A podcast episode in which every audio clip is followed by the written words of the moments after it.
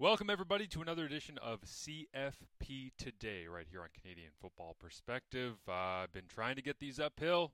It's not as easy as I thought it was going to be. Had a lot of games in the month of July, but I am going to start anew here in August and hope that we can get a full month worth of podcasts in for you. Try and doing daily as much as humanly possible. We'll see how that goes, but I do want to thank our good friends over at Fox 40. You can check out all Fox 40 gear and products. Make sure your combine runs smoothly heading into the fall football season. You can, uh, of course, get their uh, whistles, stopwatches, ball pumps, more.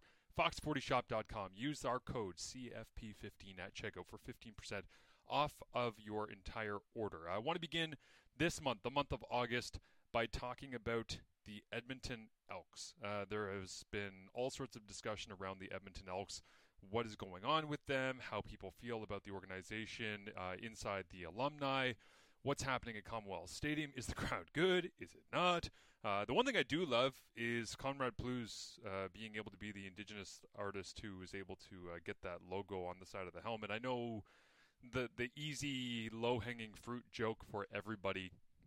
Oh, nice. Yeah, you you switch away from the team name and you go to Elks, and then you want to go ahead and use it. None of these things are. I mean, they're total non sequiturs and it has nothing to do with the results of the team on the field. I hate when I see the comments on social media that are, "Hey, we're trying to do something really great. We're trying to get the community engaged. We're trying to honor our past and also our present." And people are saying, "Oh, is that going to help you win games?" It doesn't matter. Like it's I understand there's frustration in and around the organization, the way it's been run.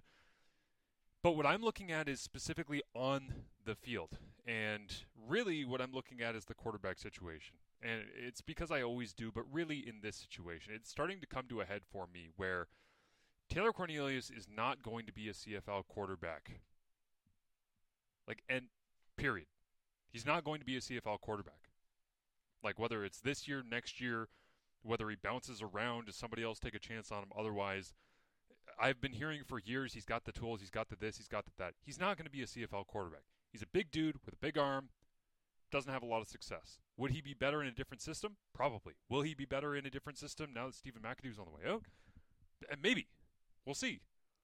But I'm I'm done kind of dancing on the fence and saying, well, you know, maybe, and oh, he's got potential, and oh, wow, look at that arm, and oh, the tendencies, and the oh, he could really run, and it, there's just better. There, I just genuinely believe watching people like Dustin Crum come into the CFL, seeing Chad Kelly come in and do what he's done, being able to have as much opportunity as Taylor Cornelius has been given with such little success, I'm just I'm over it. I'm done. I'm done with with all of that. And the organization should have been done with it, I think, a significant period of time ago. The next thing you move on to is Jarret Doege. I covered his game on Canada Day long weekend a month ago at this point. June 30th against the Ottawa Redblacks. He didn't have a second down conversion in the first half. Like he talked a big game coming in of I've been here, there, and everywhere. I've bounced around. I've gone through adversity. I can play in any situation. I feel very comfortable with who I am and my future. And you know, I really want to use the CFL as a way to get people's attention and maybe grow into. And I was really excited by him because I think the arm strength is there and a lot of the same things that I would say about Taylor Cornelius. But talking to people throughout really my life about what makes a good quarterback, got to be smart, accurate, and tough. Jason Maas always says this smart, accurate, and tough. And number one on that list is tough. You have to survive. I was talking to Orlando Steinauer a couple weeks ago. You have to survive in order to be a good quarterback in the Canadian Football League beyond a game or two, which Dustin Crum is up against now. You have to survive injuries, and you have to survive game plans that are specifically built around trying to stop you. Taylor Cornelius, Jarret Doege, I haven't seen that. Kai Locksley obviously was in the fold with Edmonton. Now he's catching touchdown passes as a receiver for the Hamilton Tiger Cats. That's maybe a different discussion for a different day about the way that they're using him and, and Hamilton's entire quarterbacking situation. But this is where this all brings me. At the start of the year, I'm watching Taylor Cornelius, and he's the same dude.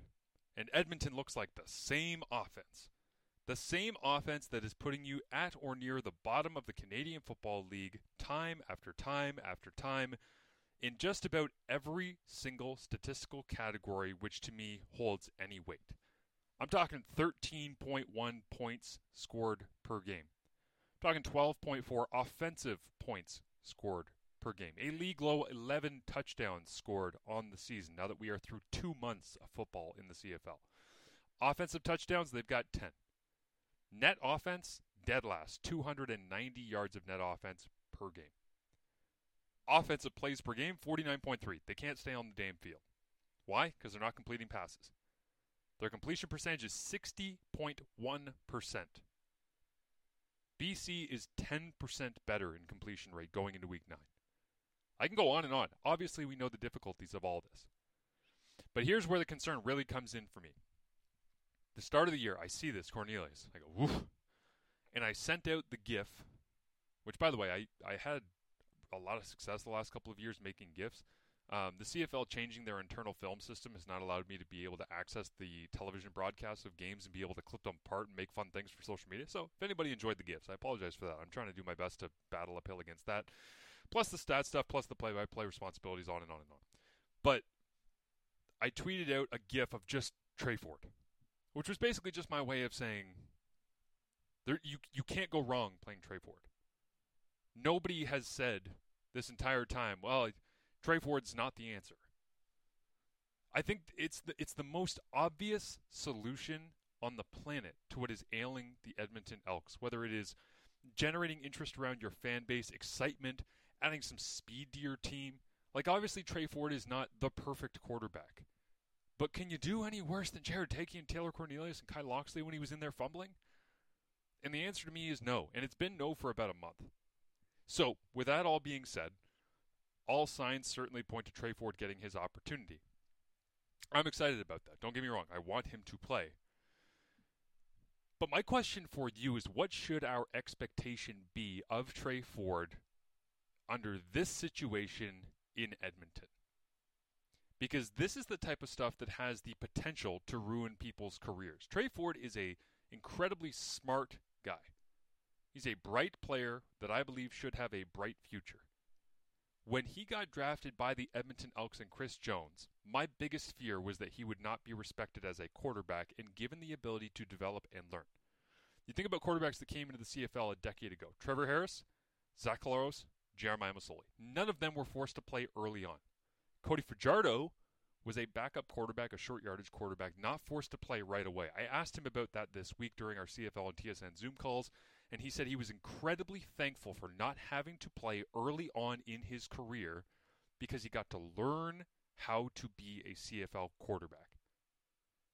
Is Cody Fajardo incredibly uh, off the charts? Zach Collaros zipping it down the field against the BC Lions time after time after time? No.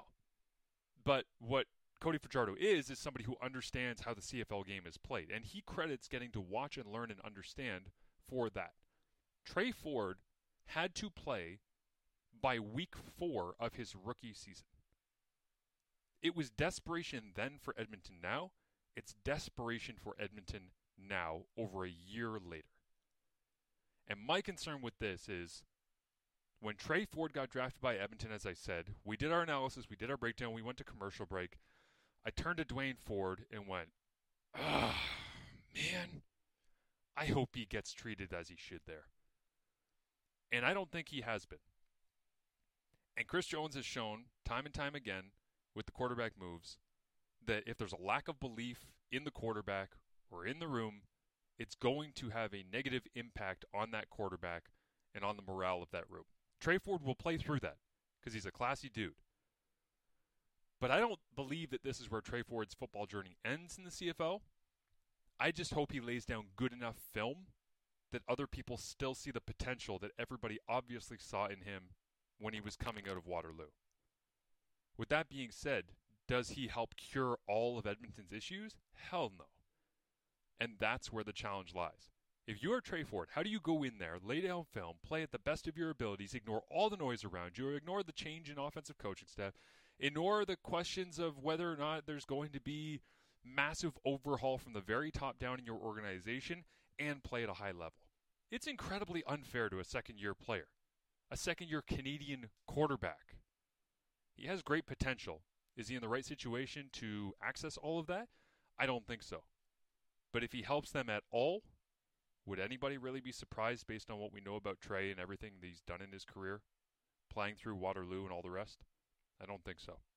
Some food for thought on that one when it comes to all things Edmonton Elks. Don't forget to support our good friends over at Fox 40. Master your game plan with Fox 40 coaching boards. Choose from a range of clipboards, carry boards to help with your sideline needs this fall. Visit fox40shop.com. Shop coaching boards and more. Take 15% off your entire order with the code CFP15. Thanks for listening. Talk to you next time on CFP Today.